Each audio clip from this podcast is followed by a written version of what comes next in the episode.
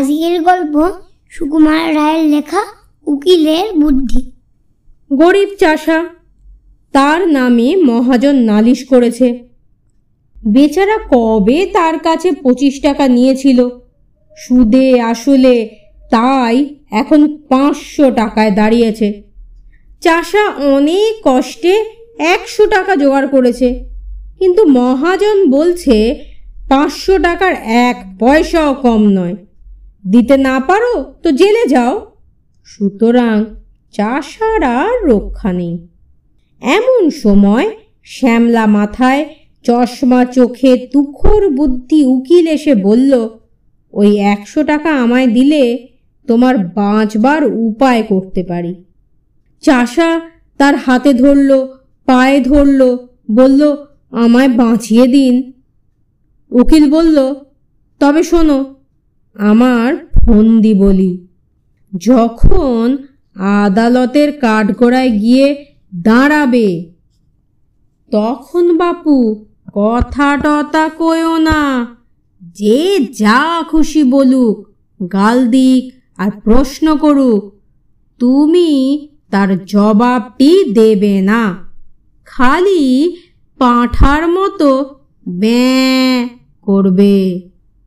তা যদি করতে পারো, তাহলে আমি তোমায় খালাস করিয়ে দেব চাষা বলল, আপনি কর্তা যা বলেন, তাতেই আমি রাজি আদালতে মহাজনের মস্ত উকিল চাষাকে এক ধমক দিয়ে জিজ্ঞাসা করল, তুমি সাত বছর আগে পঁচিশ টাকা কর্জ নিয়েছিলে চাষা তার মুখের দিকে চেয়ে বলল।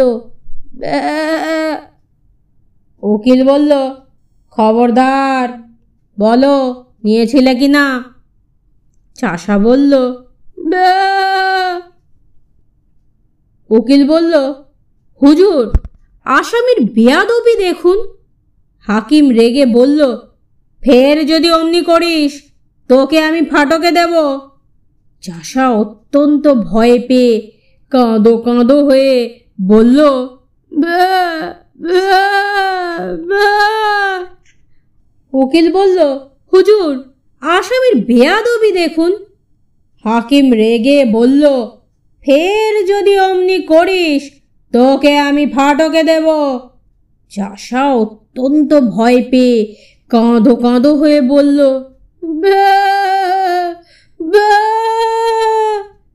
হাকিম বললেন, লোকটা পাগল নাকি? তখন চাষার উকিল উঠে বলল, হুজুর, ও কি আজকের পাগল? ও বহুকালের পাগল, জন্মে অবধি পাগল। ওর কি কোনো বুদ্ধি আছে না কাণ্ড জ্ঞান আছে? ও আবার কর্জ নেবে কি? ও কি কখনো খত লিখতে পারে নাকি? আর পাগলের খত লিখলেই বা কি? দেখুন দেখি এই হতবাগা মহাজনটার কাণ্ড দেখুন তো। ইচ্ছে করে জেনে শুনে পাগলটাকে ঠকিয়ে নেওয়ার মতলব করেছে। আরে, ওর কি আর মাথা ঠিক আছে? এরা বলেছে, এইখানে একটা আঙুলের টিপ দে। পাগল কি জানে? সে অমনি টিপসই দিয়ে দিয়েছে। এই তো ব্যাপার। তুই উকিলের ঝগড়া বেঁধে গেল। হাকিম খানিক শুনে টুনে বললেন, মোকদ্দমা ডিসমিস মহাজনের তো চক্ষু স্থির সে আদালতের বাইরে এসে চাষাকে বলল আচ্ছা না হয় তোর চারশো টাকা ছেড়েই দিলাম, ওই একশো টাকাই দে। চাষা বলল। মহাজন যতই বলে, যতই বোঝায়, চাষা তার পাঁঠার বুলি কিছুতেই ছাড়ে না। মহাজন রেগে মেগে বলে গেল, দেখে নেব, আমার টাকা তুই কেমন করে হজম করিস? চাষা তার পোটলা নিয়ে গ্রামে ফিরতে চলেছে।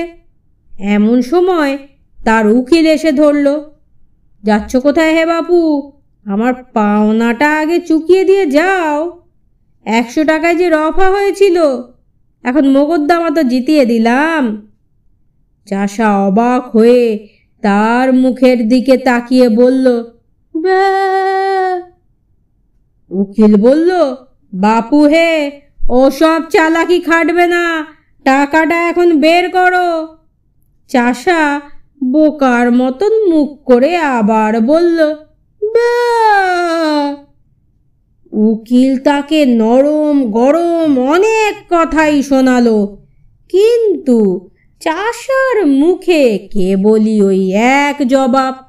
তখন উকিল বলল অত হতভাগা গোমুখ পাড়াগে ভূত, তোর পেটে এত শয়তানি কে জানে? আগে যদি জানতাম, তাহলে পোটলা শুদ্ধ টাকাগুলোই আটকে রাখতাম। বুদ্ধিমান উকিলের আর দক্ষিণা পাওয়া হলো না।